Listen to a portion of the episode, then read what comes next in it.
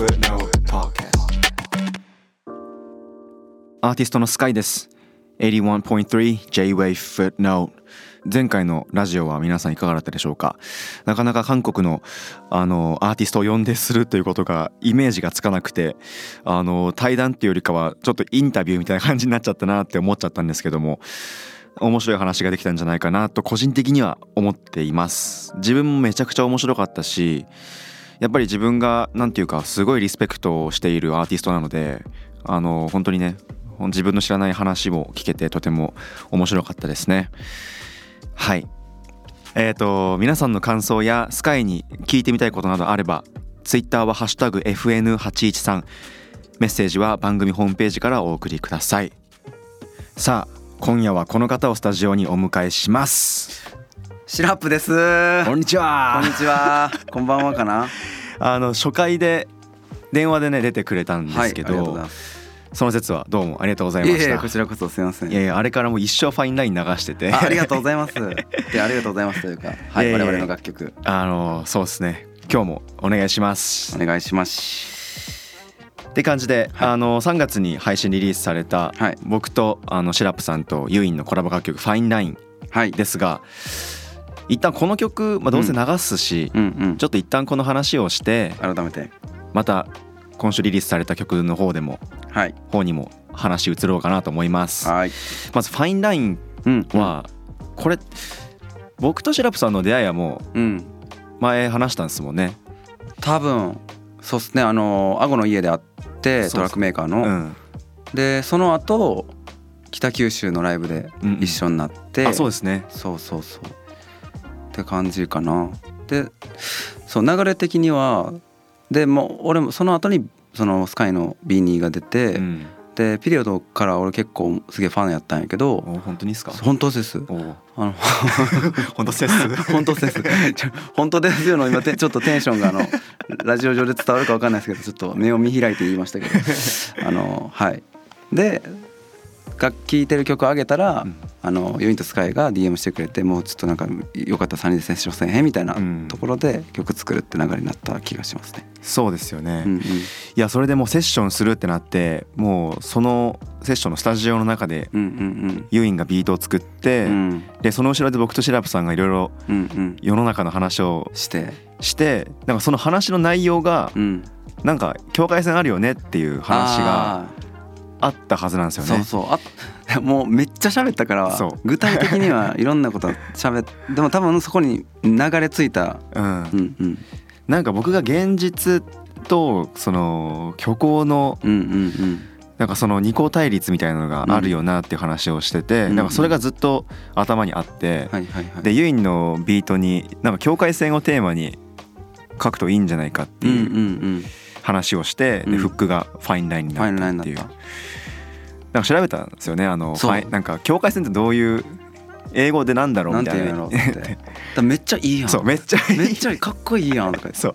で他の人がファインラインで出してなんか調べたりして。うんうんうん。出てなかったよな多分まだあんまり。あったはあったっけ？あったはあったんですけど、うんうんうん。まだ意外とないじゃんってなって。やったんですよね、はいはいはい、うん。そうっすね確かに。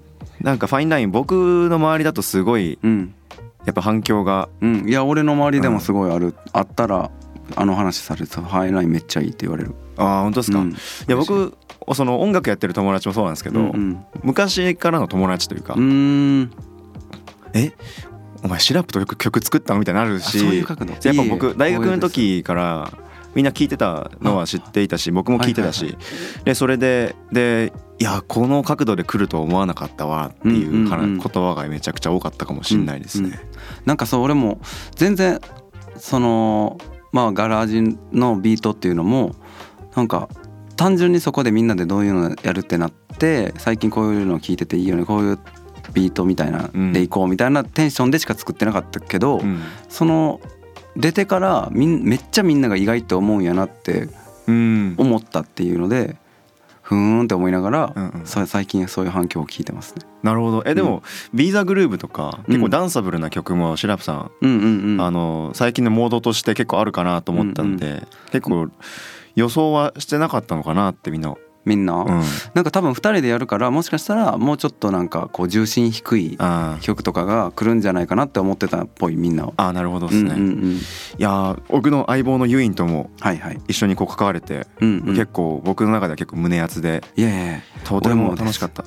もう俺も聞いてたセットで、えー、と自分が入ったみたいなテンションでもあったんで ありがとうございますって感じです。いやいやこちらこそですよ、ありがとうございます。なんかファインラインって結構軽いノリでうん。なんかタイトルも決めたような気がするんですけど、うんうん。でも思ったよりそのよくよく考えてみると、うん。いろんなファインラインが世のなんかも身の回りにはあるよなっていう話もうん。しましたよね、インスタライブとかでもね。そうっなんかそもそもなんと言葉みたいなものって、うんものをこう世の中を区別するものじゃないですか、うんうんうんうん。これはマイクでこれはターンテーブルみたいな感じで、だからその自分がは発言しているその言葉自体にどういう意味があるのかっていうか、うんうん。この言葉が何を指しているのかみたいなものにあの確信を持ってあの日々生きていくべきだよなってすごい思ってて、うんうんうん。なんかそういう意味でもその言語化されていないこの自然と人工的に作り出されたこの言葉のファインラインっていうか、うんうん、なんかそれ今まで言ったら AI と人間のファインラインのね。まさに。そうなんですよ。でそれであのだからその「ファインライン」っていう曲出す時になんかそれをめっちゃ考えてうんうんうん。自分が今こうリリック書く時リリックとして何を落とすかっていう考えた時になんかそれを指示あの軸に考えましたね。リリックは。なんかリリック書く時とかもさ、はい。あのーやっぱリアルであるリリックの中でリアルであるっていうのと、うん。ただ音楽的に音選びもするわけやんか、うん。そのファインラインもありますよね。なんかあ誇張してるのかで誇張した方が実はリアルに伝わるのかとかさあそういうのはあるのあるかも、ーなるほど。結構ヒップホップって結構素のうん、自分を出す出してこそみたいなのがあると思うんですけどうんうん結構音楽にさせるためにうんうん一回考えるところはあるんですよね。なんか素の自分出しすぎるのもみたいなね、うんうん。なんかそういうのもあるから、アートとうん、な何のファインラインやなこれは。アートとうーん。リアル？リアル。うん。のファインラインとかもね。でも結構でもうんイコールの部分もあるしね。ああなるほどね。うん。確かに確かに。人生がアートだみたいなね、はいはい。にするパターンもあるし、ね、パターンもあるし、はいはいなんか面白いなってうんうん。思います。いや最近あの僕見つけたなんかアプリであのあ違うユインが教えてくれたのかな、うんうん。あのラッパーとか政治家の声に、うんうん。あのものを言わせるアプリがあって自分が書いた文字をそのアーティストの声が言ってくれるみたいな、はいはいはい。でそれが見たかも俺もなんか。そうそれがめっちゃリアルなんですよ、うんうん。なんかドレイクとかでやられてるやつ見たかも。ドレイクとカニエとか、うんうん。MF ドゥームとかも全部あって、でマジで俺の英語のリリックとか書書くとうん。言ってくれるんですよ、マジ？そう。だから怖えと思っていや怖いよな。すごいすごいけど。ディープ何やったっけ？フェイク。ディープフェイクディみたいなープフェイクみいたいな。うんうん。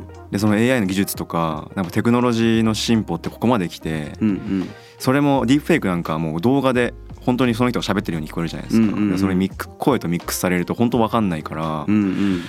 マジでシラフさんがおっしゃった通り自分の立ち位置というかうん。何を判断材料として情報に立ち向かうか対峙するかっていう、うんうん。なんかそこが大事になってるんだろうなってすごい思うですね。ね、ただ SNS とかでさ、うん。まあそれも普通の人もミュージシャンも同じようにさこう、うん。自分たちの見られたい角度でさ、うん、こう世界を作るやん。はい。でも裏ではそうじゃない時間もあるわけやん。はい。でなんか俺は最近すごい考えるのはなんかその結局それだけで全部は表現できないから、うん。みんな見る側もいろんな角度で人を見えるようにならないと、うん。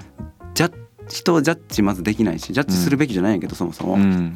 なんかそれをだけで見てもらうって思っなんかそれで何か全てが変わってしまうって思ってしまう人もいるわけやんか。このうん。SNS 上の評価だけでもみたいな,、なんかそういうリアルにみんながディープフェイクで考えた考えたらもうすでになんかその近いことをやっているっちゃやっているのかなと思ってなんかうん自分の一番見えてほしいところだけの自分を表現して作ってしまうやんか。はい。でもそうじゃない自分を肯定できなくなれへんそんなことしてたらって思思ったりするわけよ。あーどうなんだろう。うん、素の自分その。そうそうそう。だからその素の自分をそのまま出す人もいるわけやんか。そうですね。うんうんうん。あなんかその過渡期なんかなみたいな。リアルでいる方になっていってる気はすんねん SNS 上が、うん。なんか最初に出てきたインスタグラムとかの時とかはなんかこう見せなんていうのかな良い自分をまだ日本でもそっちのが多いんやと思うねんけど良い自分をだけを出してうん。なんか絶対ちゃうのに、うん。なんか裏では。まあ。そう。で俺それ全部悪いとかじゃなくてなんかなんていうの悪いとかじゃないんやけどなんかうんでもおかしわ分からへんくなるよなと思って。あー。そうそうそう。なるほど。もうキャラクターとして美化しちゃうっていうことですもんね、うんうんうんうん。自分の名前を冠したキャラクターに美化させて、うんうん。みんなにこういうキャラクターとして認識してくださいよっていうので成立してたけどそのファインラインがすっとそのキャラクターとのファインラインがこう曖昧になって曖昧になっていって。ああシラップさんはそれで言うとうん。素の自分とシラップっていうものの間にはファインラインありますか？えー、どう？逆に。なんか割とリアルそのままでいるようになってたりするかなとは思う。あなんかこういう風にまあたともちろんミュージシャンやからブランディングとか考える、まあまけどなんかそのブランディングもなんかこう見られたいからって言われるからこう見られたら嫌やからこうしてるっていうのがある、なんか重重心が変わってる気がする最近は。ああーなるほど、うんうんそっちの方がもっと自然ですよね、うん。多分。うんうんうんいやなんか自分もあの考えるというか、うんうんうん。やっぱりそんなキャリアも長くないので、うん。なんか大事な見え方がすごい大事だなってもちろん思うんですけど、うんうん。なんか素であることがちょっと良くないみたいな考え方をするのは悪いなと思って、はいはいはい。うん、そう、そういうと時もありますよねでも。うん、でも素の自分って結構暗いっていうかその、面白くない人間だから。いやそんなことないですよ。なんかそのあんなリリック書いといて。い。やいやそれがスカイなんですよ。これがスカイそう。こいやれじゃなんかまあ面白い。なんかそのなんていうかあんまりあのうんなんつうか親しい友達とかもうん作ってこなかったし、うん、はいはいへえ。なんかあのあんまり社交的に見せてうん。実はそんなに面白くあの面白いと思ってないみたいうんうんうん、ななんかそういうちょっと車に構えた感じだったんで。うんうんなんか僕はうん。僕はそのそういった自分を救うためにうん。うんスカイやってるみたいなところがあって、えー、うんうんそう。だからなんかなんですかね。結構音楽っていろんな人に聞かれて、うんうん。いろんな人から楽曲すごいいいですみたいうんうなん。自分の経験と照らし合わせてすごいフィールしますみたいなクリックしましたみたいな声も聞くけど、うん。超嬉しいんだけど、うん。そのあの一方で自分のためにもなってるっていうのがすごいいいなと思って、うん。いいいいファインラインだなみたいな、ああなるほどね。うん、感じです。それで言うとさ面白くないって言ったけどそのうん。何を面白いかって思うかのファインラインはめちゃくちゃあるやん。おやばい。そうだから全然面白くないん人なんて俺いないと思,、うし、そう。だから自分おもろいと思う思うよ。あマジですか？それだけそれだけ話せるのもすごいやっぱ面白いなと思う、あうん。ーやっぱ自分を見つめ直すというか、うん。うん自分をこう第三者の目線で自分を眺めることがやっぱ多くて、うん。やっぱその親も日本でこう、うんうんうん。日本の人じゃないし、うんうん。自分も他の国で生まれたから、うんうん。その親おお自分の家族誰も日本人いないのに、うんうん。日本語で話してるっていうところもあって、うんうんうん。なんか自分ってちょっと何者なんだろうみたいなところ考えるのちっちゃい頃からあったうんでん。なんかなんかそういう感じになったのかもしれないですね。なるほどね自分の生い立ちとか自体はめちゃ面白いと思うけど、うんその反面めちゃくちゃ内向的になるっていうかうん自分を見つめる人生だったっていう感じだったんで、ねもっとパーティーピーポーだったら楽しかっただろうなとも思うしみたいな。いやまあでも 全部じゃないだってそのそう暗いイコール面白くないわけじゃないしあまあまあそうですね。そうそうそうむしろそこがないんやったら共鳴できなかったと思うし、うん。俺も多分割とハイテンションタイプやけど、うん。落ちる時グーンと落ちるその波すごいタイプやから、うん。なんかだから自分のこうそういう音音楽の中にそういう感じを感じる人にこうフィールするそれこそ。あだから暗くないなんか別に悪くない誰も悪くないけど、うんうん。多分永遠にパリピの人とかはあんまり俺共鳴せえへんのかなと思ったりもあする。ーなるほど。いやもうシラプさんと話しててもうん。結構やっぱあのー物事に根拠をやっぱりこううんうんうん。自分の行動に根拠がすごいある気がして、うんうん。だからすごいそこの姿勢に自分は結構クリックしてるっていうか、うん。うん。だからすごく話してて面白いしありがとうございます。そうファインラインも作る過程でとても楽しかったですね、僕もです。うん、だから僕とユイン結構違うんですけど、うんうんうん。ユインは結構あのノリノリがすごいうんうん。あのあるやつなんで、なんか僕は一回一回考えちゃうっていうところがあって、はいはいはい。逆にでも音楽性は似てるみたいなその、うんうん。なんかそれが面白くて。うんうんうんなんかスカイとユイのファインラインもすごいファインだなっていううんうんうんうん。感じだったし、なんかそういう意味ではその一緒に音楽作られているうん。方とかうん。仲良くされている方みたいなところでもなんかいいファインラインが築けてるってことですか？シラップさんも。そうっすね。なんか俺結構その自分のそれで言うとなんかそのまあちょっと違うかもしれんけど人見し人見知らずやね。人見知りの真逆すぎてあ 人見知らず。そのそう人見知らずすぎて そのの距離が分かれへんくなって今最近はもう大人になったから、はい。そこまでないけどなんかこう踏み踏み込む癖とかがあってあなんか例えばてか知りたいのとにかくなんか人をもっとうんバーって知りたいからなんかこう例えばこう普通2回目とかでそのテンションになれへんやろって後で考えたら分かんのになんかこの間あったのになんか今日なんかちょっと。初めましてみたいな顔されたなみたいなすぐなんねんけど まあ普通やんなっていうのが人見知らずの その良くないとこなんですけどなんかだからこういろんな人と違ければ違うほど音楽作る時はなんかよりもっと知りたいし、うん。なんかそれの方が面白いって思うというか、うんでもちろんこう共鳴する部分があるけど、なんか全く同じやったらまあなんか想像できるやん。あまあそうですね。そうそうそう、でなんかこうそういうことになんかもっと面白さを見出せたからシラップになったみたいなのがあって。そうそうそういろんな人とこうぶつかって面白い音楽を作れたらいいなみたいな。うんうんうんうん。なるほどもうそれで言うと音楽をし始めてからうんうん。どれぐらい経ちましたか、十十十七年ぐらい。おうんやってるかも。ここまでじゃあ17年間やってこれたのはそういうなんて言うんだろううんうん。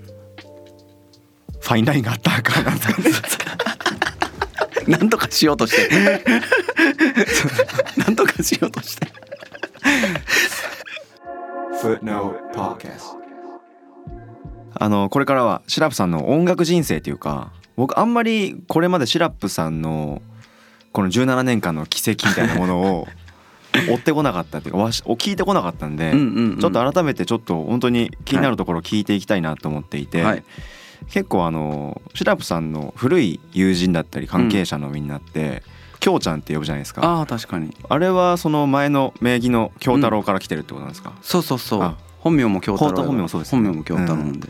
なるほどその時って今のような音楽性じゃなかったですか？ねそういやーどうなんかこうラップっぽいフローっていうのはやってなかったっていうぐらいかもその明確に。うん。なんかもうちょっとこう R&B って感じやった。ううんうん。んなんか弾き語りって聞いたんですけど。いややっその全然やったことないあ本当ですかあたまに弾き語りをしたことあったぐらいであ、うんあそっかたまにやった時のことを聞いたんだ俺多分そうやと思いますあなるほどえ僕が最初シェラップさんの曲聴いたのがループだったんですけど、はいはいはい。その時はどういうモチベモチベそうモチベーション的には そう京太郎の時とループの時って境目あったんですあありがとうございます。えファイナイン？いやいやちょっと俺今せっかくファインライン使わなかったのに。ごめんごめん。えあループうん。ル例えばループで言うとってこと、はいはい。だそうなんか京太郎と SIRUP のその音楽性の違いみたいなのがあったのかなっていうのをちょっと楽曲ベースで聞きたいなと思って。ループはうん。結構、あのなんていうのかな言葉の詰まり方とかリズムがラップではないけど、なんかこうそういうイメージがあってローファイな感じでさ、ローファイヒップホップを意識して作ってたからなんかその何を意識して作ってたからかなって感じかも。うん。今までは結構京太郎まではもう結構リファレンスにヒップホップの曲とかなかなか出てこなかったから、うん。そう。だからそこが結構影響あったりするんかなとか。うんうん。うん。なるほど、うん。名前を変えるきっかけあったんですか？名前を変えるきっかけはなんかめっちゃいろんな理由があるんやけど、うん。一番はあの普通にもうこの名前よくねってなっててん。10年目やぐらいやっててん。10年ぐらいやっててでもう名前そのこれじゅまあ、インタビューでも言ったことあるけどそのけ大文字 KYO 小文字太郎っていうなんかそのあその感じのセット別に悪くはないし、そういう人もいっぱいいるけどなんかその時俺の中でトレンドオントレンドやった感じのうん。気持ちでつけてたから、うん。なんかちょっとそういうバイブスじゃなくなってきたなと思ってあそう。心機一転っていう心か機一転っていうのとなんかうんうんうんって感じかな。なるほどなるほど、いやなんかあのーもうもうレコーディングした時にももうめちゃくちゃ感じたんですけど、うん声がやっぱり特徴的っていうか,、う僕がいろんなアーティストを見る中でシンガーをね見る中でこの人うまいなって感じる時ってあの楽曲を聴いても思うんですけど、うんうん。インタビューを聞く時にうん、話し言葉がめちゃくちゃ一緒っていうその歌と歌とあ話してる時の声がめちゃくちゃ一緒な時にめっちゃ上がるんですよ。でそれがもう白フさんその通りで マジで「でもこの人一緒じゃん」っつって。でも声に特徴はあなたもありますよね。僕結構なんですかねまあまあものによるっていうか歌い方次第になるんですけど、なんかそうだから歌を歌がとにかくうんうん。うまい印象があってで最近の 最近の楽曲ももちろんそうですけどそのやっぱ音楽その音楽を純粋に体を動かして楽しんでほしいっていうのがめちゃくちゃ伝わって伝わるし、うんうんうんなんかその音楽を作れるあのクリエイティビティもめちゃくちゃリスペクトしててありがとうございます。そうそういやこのもう最近の曲聴くにはままだ早すぎるんですけどはいはい。最近はうん。どういうテンションで音楽を完成まで持っていきますか、ああ最う近ん、どういうテンションで？なんかここういう曲作りたいなって思うのってあなんかトレンドがあったりしますか？自分の中で。そうね。それこそあのはいあのリリースされたばっかりの「えブルーブラー」という EP の話でさせてもらうと、えまあ、最新なんで。はい。例えばその中で言うと「マイバットっていう曲のそのインディーポップっぽいビートって、うん。あのその時自分がすごいトレンドうん。って感じで思っててこういう曲をやりたいって思って作るパターンもあるしあるし、うん。あの今回はあのケイムさんもまあスカイトもそうやけどチャキさんもそうで全部セッションうん。で、うん。そうそうそう作ってるからなんか結構そもそもセッションのなんていうのセッション自体がすごい好きやからワクワクするやな、うん。何ができるんやろみたいな、うん。もちろんリファレンスがあったりもするけどなんかそういう感じやったかな。なんかでリリックを、まあ、その場で書く時もあるけどなんか割とどういうものを落とし込もうかなっていうのがあのこういう歌を歌いたいっていうよりかは、うん。なんかこうトラック聴いてこう自分の日常的にあるものうん。にどれをなんかフィットするものがバッて出てくるみたいな感じやから。うん。うん、そんな感じかな。どんな感じの合ってる？これ？答え。あめちゃめちゃ。合ってます？はい、だからなんか自分も EP をこう全部聞いてて、うんうん。その衝動がすごいあるなって思ったんですよ。衝動めっちゃあるんですね。で本当に一発目聞いてカチッとハマる。ありがとうございます。っていうで踊る踊る踊るというかその完全にダンサブルではなくても、うんうん。心を踊る感じ、うんうんなんかそういうのがあるなと思って、うんうん。やっぱセッションで作られたんですね,、うん。みんみんなそうだったんですね。でも結どの曲も。構確かに今回のうんうん。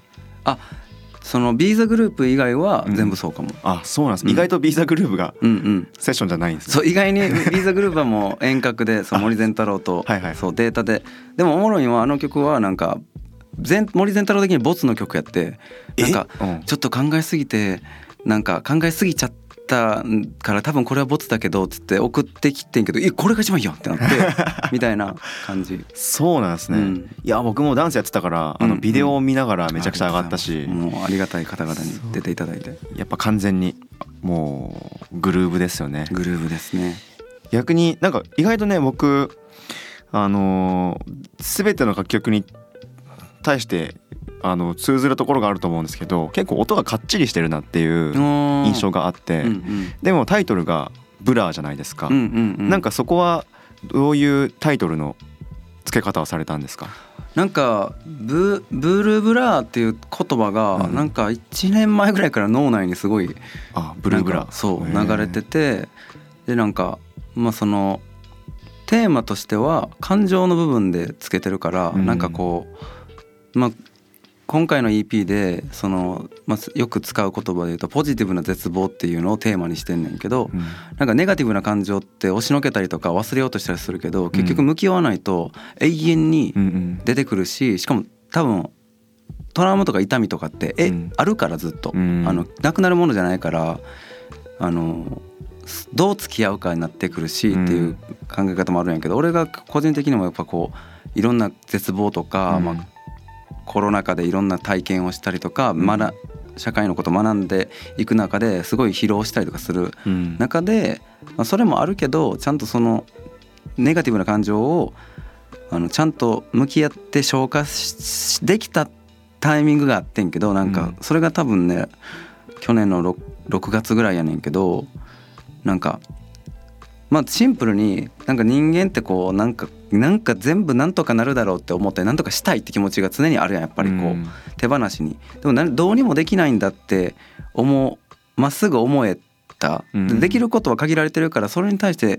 じまじま努力していくことしかないねんなっていう、うん。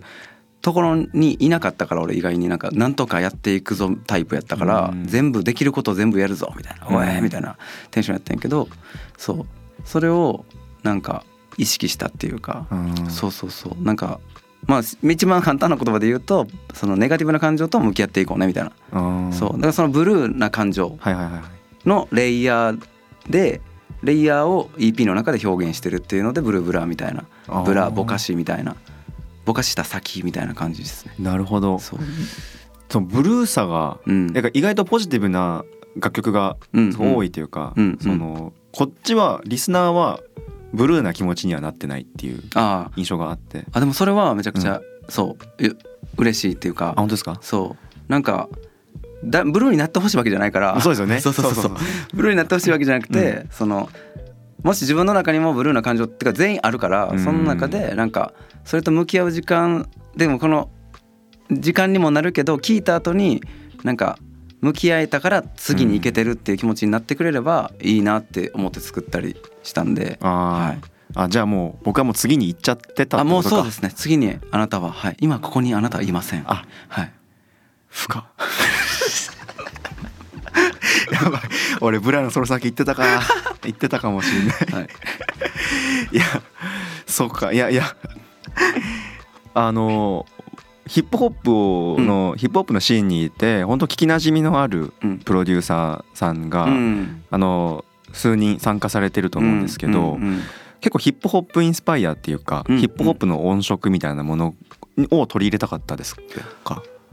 いやなんかねそういうわけではなくてあのシンプルあのすすごい俺シンプルにっていうのが口癖であめっちゃ恥ずかしくなるんですけどいやいや。ちょっとカット全部カットしてほしいんです。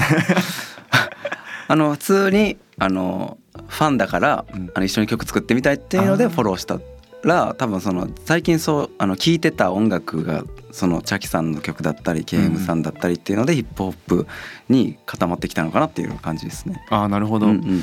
あでもそうなるとう特に、まあ、ケイムさんなんかすごいやっぱり、僕はすごいお世話になってるし音楽もすごい聴いてたので、あのめちゃくちゃケイムさんの音だなってすごい感じるし、うんうんうんなんかやっぱヒップホップの軸を感じるっていうか、うんうんうん。なんかそれでだからこそすごい頭がめちゃくちゃ触れるっていうなんかそういう感じがあったんで、うんうん。余計スッと入ったっていうか、うん。あのなんですけどそのやっぱヒップホップヒップホップもすごい聞かれるんですよね、うん。だからヒップホップと R&B だったりソウルだったりとかいろんなジャンルがある中で、うんうん。今のこの EP の音色になったっていうのは、うんうん。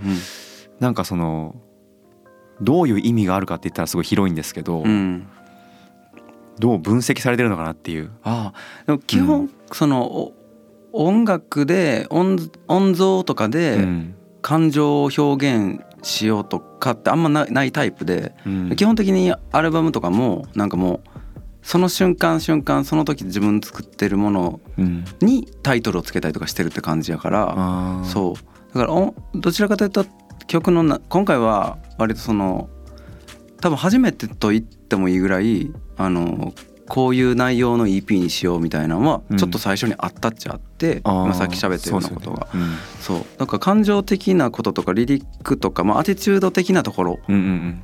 では表現するけど音はもうシンプルに今やりたい人とやってるだけっていう感じはうん。うん。する、いつも。なるほど、うん。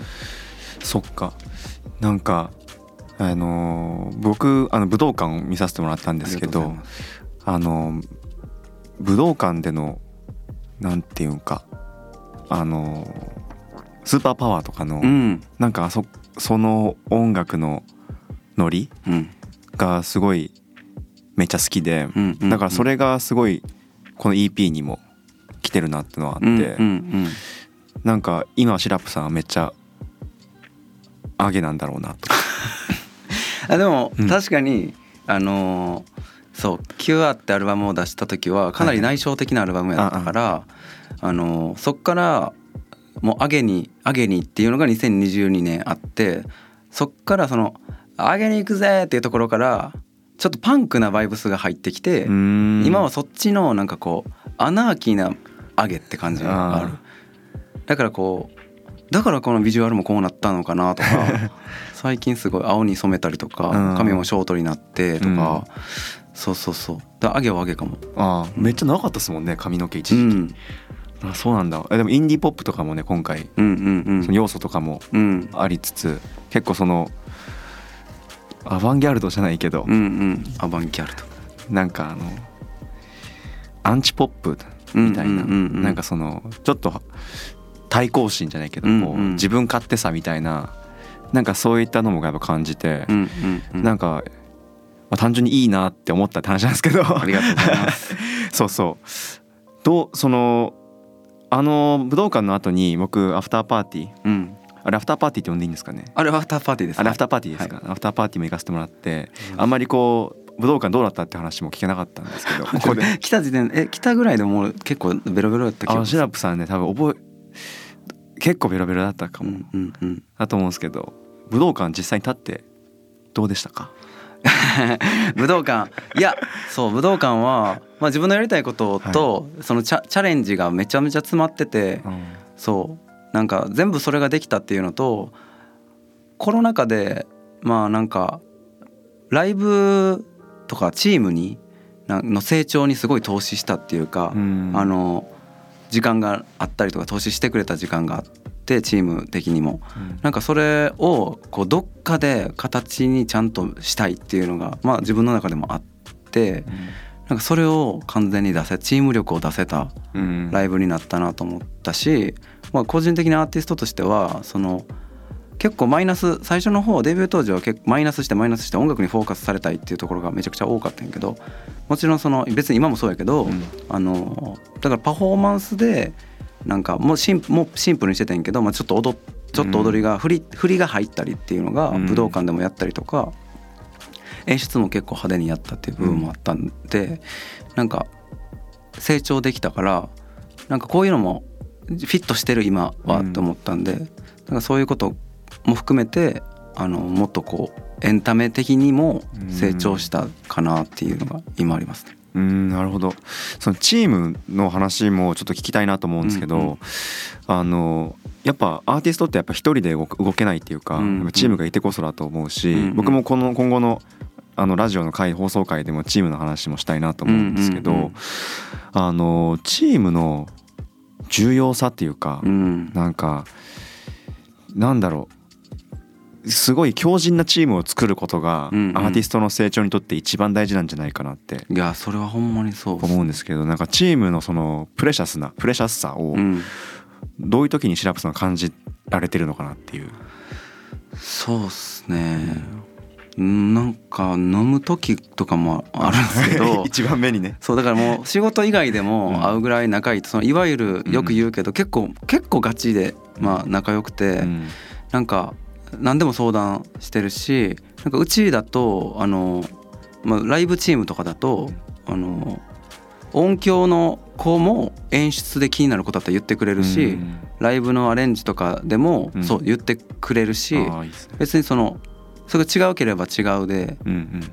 言うしそうそれめっちゃいいやんってなって全然採用するし、うん。そういう部分でも武道館でもあったりとかなんかなんていうの風通しが良くな良くするっていうところうん。が一なんていうのえチームが強く？チーム力について？そうですね。チーム チームがやべチームいてよかったな。このチームでよかったなと思える瞬間っていうか、ああそれはめちゃくちゃあるよ。ななんかその囲碁うん。むずいな。チームいてよかったな。常にずっと感じてるからな、うん。でも一番ライトのところは結構ほんまにあの一緒にストレス発散もしてくれるっていうのでうん。飲む飲んでくれるっていうのもあるしうん。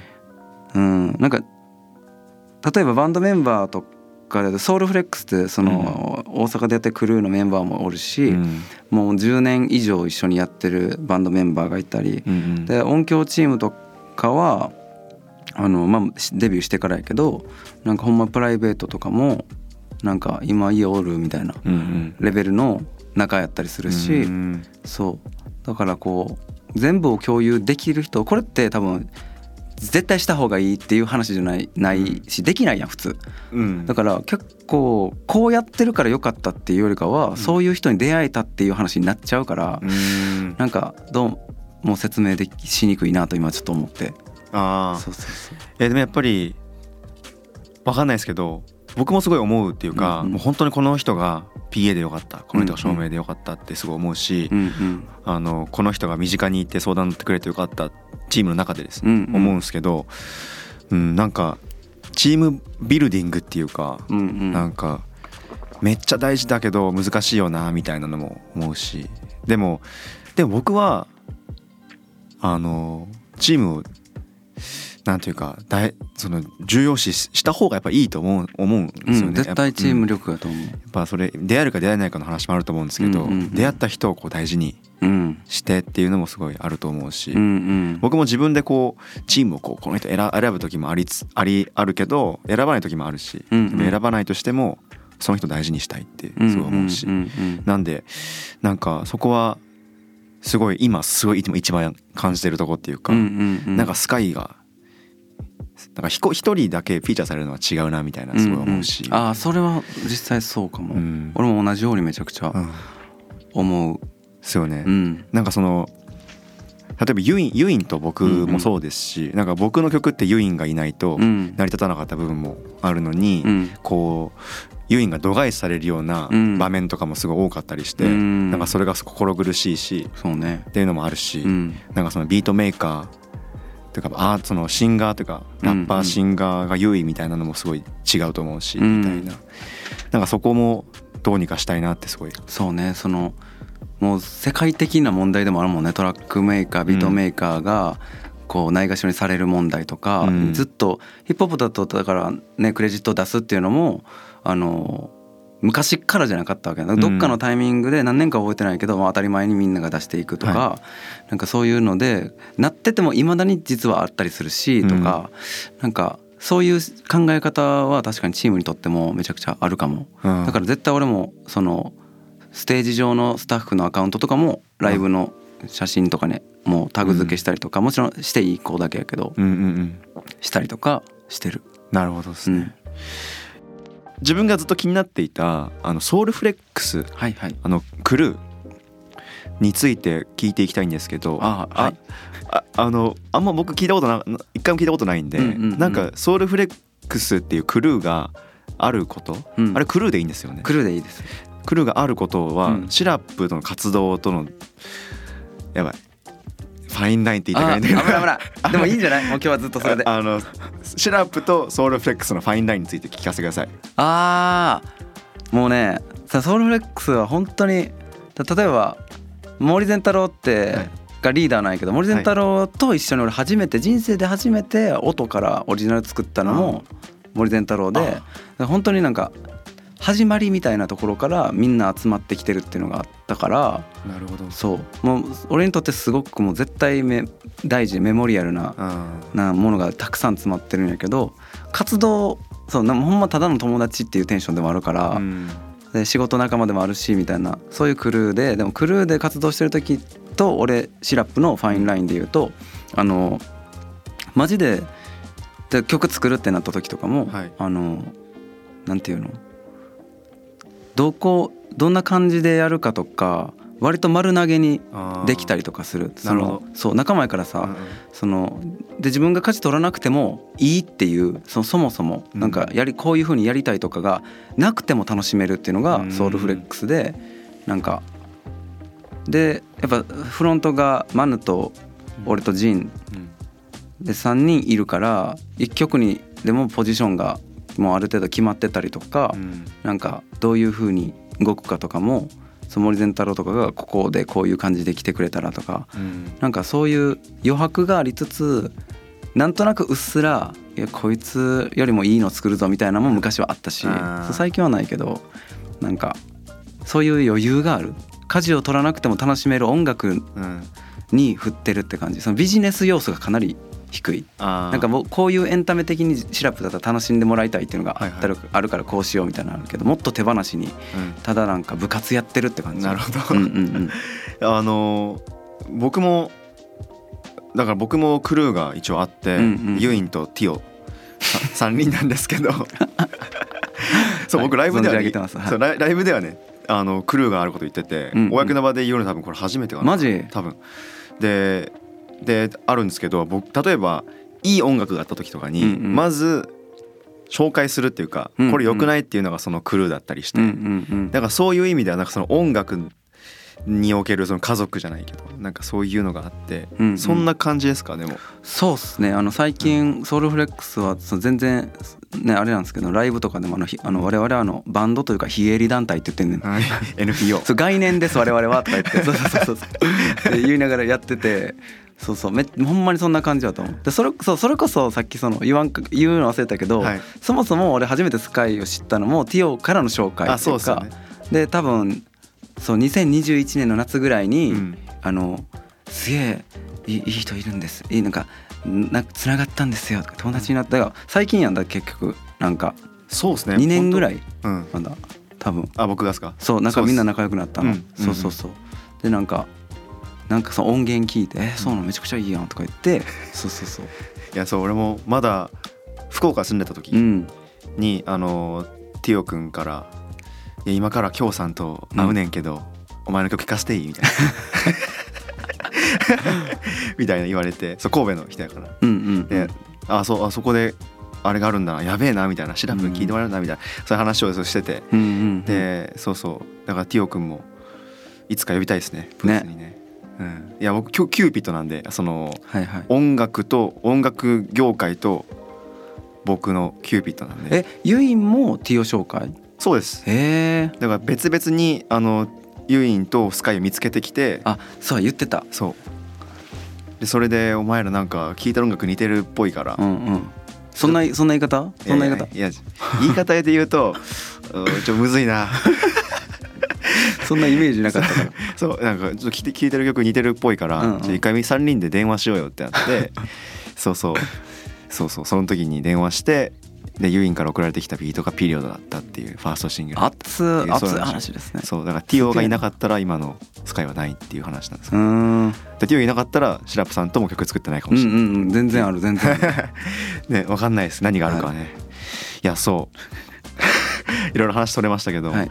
あのーそう。だからその今後僕もクルーについて結構話していこうというかそうう。んクルーの大事さっていうかについてもあのまたちゃんと話そうと思ってたあの話す機会を設けようと思ったんですけどだからなんかどういう存在なのかなっていうのがすごい気になってて普通に音楽やってない時とかにもうん。連絡は取り合ったりしますか？普通にそのジンとかは、はい。昨日も一緒に飲んでたしジンは、まあ、東あのそうソウルレックスクルーは大阪が拠点なんですけど、メンバーがほぼ大阪やから、うんうん。そう東京にいるのがジンと俺うんだけかな。うんうんううんん。だからそうジンとはやっぱしょっちゅうあ会うかなっていうシンガーやってるうんうん。はい。うんうんうん。なるほど。いやーなちゃんとライブも見に行ってからちゃんと音楽の話もしたいんですけど、ソウルフレックスのライブ見てックスのね、うん。ソウルフレックスは全然活動しないので、あそうなんですね。はい、また見てくださいでも、まあ見ます。見に見に行かせてください。はい、はい。最後にシラップさんから改めてお知らせがあれば教えてください。はい、えーもう一度改めまして26日もう配信されたばっかり。4月26日に配信されたニュー EP「ブルーブラー」が配信されてますので 配信されたって言っちゃったから配信されてますのでぜひ、えー皆さん聞いていただけたらなと思いながらその「ブルーブラー」をうん。引っ提げての、え2年ぶりの全国ツアー「ブルーブラーツアー」が2023がうん。ブルーブラーツアー2023が 開催されます、えー5月末からですね。でお聞きの方が多分関東方面の公演は、えー6月2日のすいませんもごもごしてもって。はい6月2日の金曜日にえー KT ゼップ横浜。6月23日金曜日ゼップ羽田でございます。はい。ぜひ来てください。ありがとうございます。皆さんぜひ行きましょはい。お願いします。はうよしツアーが行われるということなんですけども、ツアーに向けての意気込みというかい。結構回りますよね。そうですね。8箇所、うん。8箇所。8箇所。うんだからあのーそう武道館を経て、うん。本当にチーム力が上がったって実感があるし、うん。音像もめちゃめちゃ変わって自分の中で武道館をやったタイミングで自分がどこに立ってるかというと JR&B をやっている人として、うん。自分のフィルターを通した R&B っていうのをルーツとスタンスはそこにあるっていうのをこうライブで表現したかったっていうのがあってそこのうん。なんとなくこの5年の到達点っていうところやって自分がもちろんやってる音楽ってアメリカンアフリカンの人の、はいそう音楽。でなんか最近の R&B とかのその US のアレンジとかってバンドアレンジってやっぱどうし絶対チャーチから来てるから、はい。ゴスペルのフィールから来てて、うんうん。なんかその感じを自分たちも好きで踏襲してるのがあったりするんで、うん。それを割といつもやってたけどより詰めていったっていうのが武道館でその割とこうそこに対してなんかアティチュードを持てたっていうのがあるんでそのそれを経たツアーになるんで、うん。多分自分らもそあれをやった後のゼップで音を出すっていうのがうん。どういうものになるのかがすごい楽しみで、うんうんうん、これちょっと深掘りたいんですけど、はいあの JR&B のアーティストとしてのスタンスっていうのが、なんかなぜそのスタンスで、うんうん。あの確立されたのか？で確立したことに対する安心感みたいなものがあるって話じゃないですか、でもその安心感はどこから来てるんだろうっていう。あいや安心感安心感っていうのはあんまないんやけど、うん。あはいそう。なんか自分がそれこそファインラインなんやけど、うん。自分がどこに立ってるかを明確にした方が、うん。やっぱりなんかミュージシャン的にもこう解像度が上がっていいのかなと思うし、そう。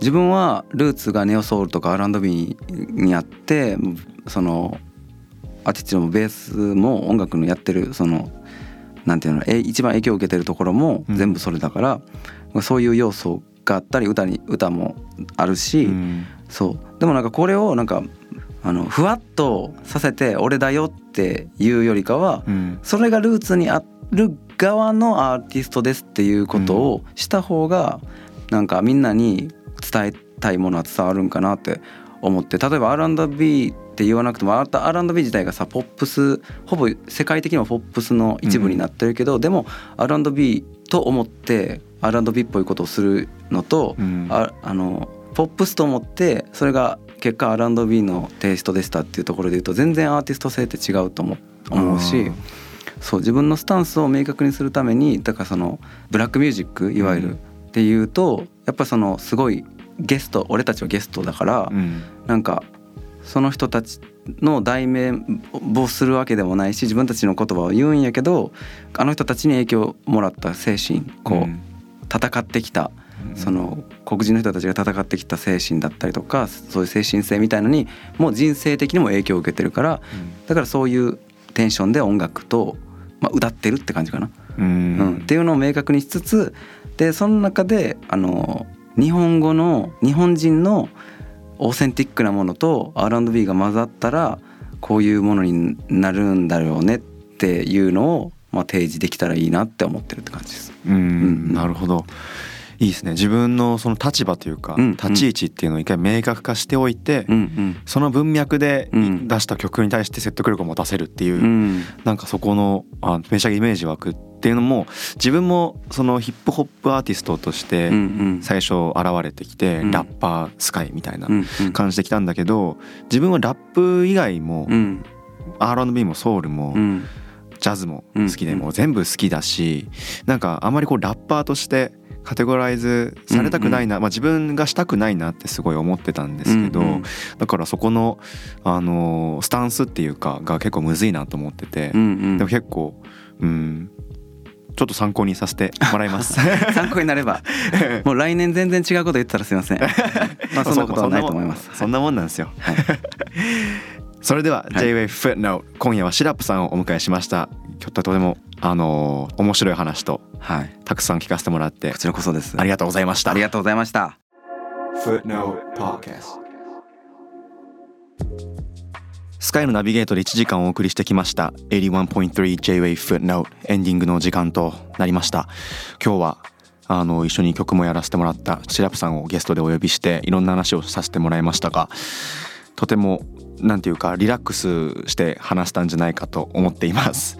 あのそのシラップさんに聞いたことがないようなでもなんかずっと聞きたかったようなことも聞けたしあの本当にラッパーじゃない人を呼んでねあの聞く話ってまた一つ違うというかあのまた違ったいいバイブスで話したのでとても楽しかったしまたまあ、ちゃんと飲んだこともないので実はシラップさんとは。で今度また飲みに行こうっていう話も裏でしたりとかしてよかったんじゃないかなと思ってますこの時間がね。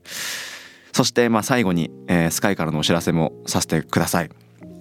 えっ、ー、と SIRUP featuring Skaai produced by uin の FINE LINE 配信が先月からスタートしています。いっぱい聞いてください。そしてえっ、ー、とイルレイン featuring 18scott Skaai で Highlight この楽曲も4月19日にリリースされました。これもいっぱい聴いてください。ライブ情報は5月21日の日曜日に神戸の神戸 Mellow Cruise に出演します。そして5月27日土曜日ですね。これ Mellow Cruise の次の週ですね。ポップユアーズこれも出演します。また、えー、その次の日5月28日日曜日。は、えーと、森道市場ですね。これも出演させてもらいます。予約した人もしてない人もあのぜひ遊びましょう、えー、番組では皆さんからメッセージをお待ちしています。感想やスカイに聞いてみたいことなどあればツイッターはハッシュタグ FN813 メールは番組ホームページからお送りください。それでは来週もこの時間にお会いしましょう。スカイでした。ありがとうございました。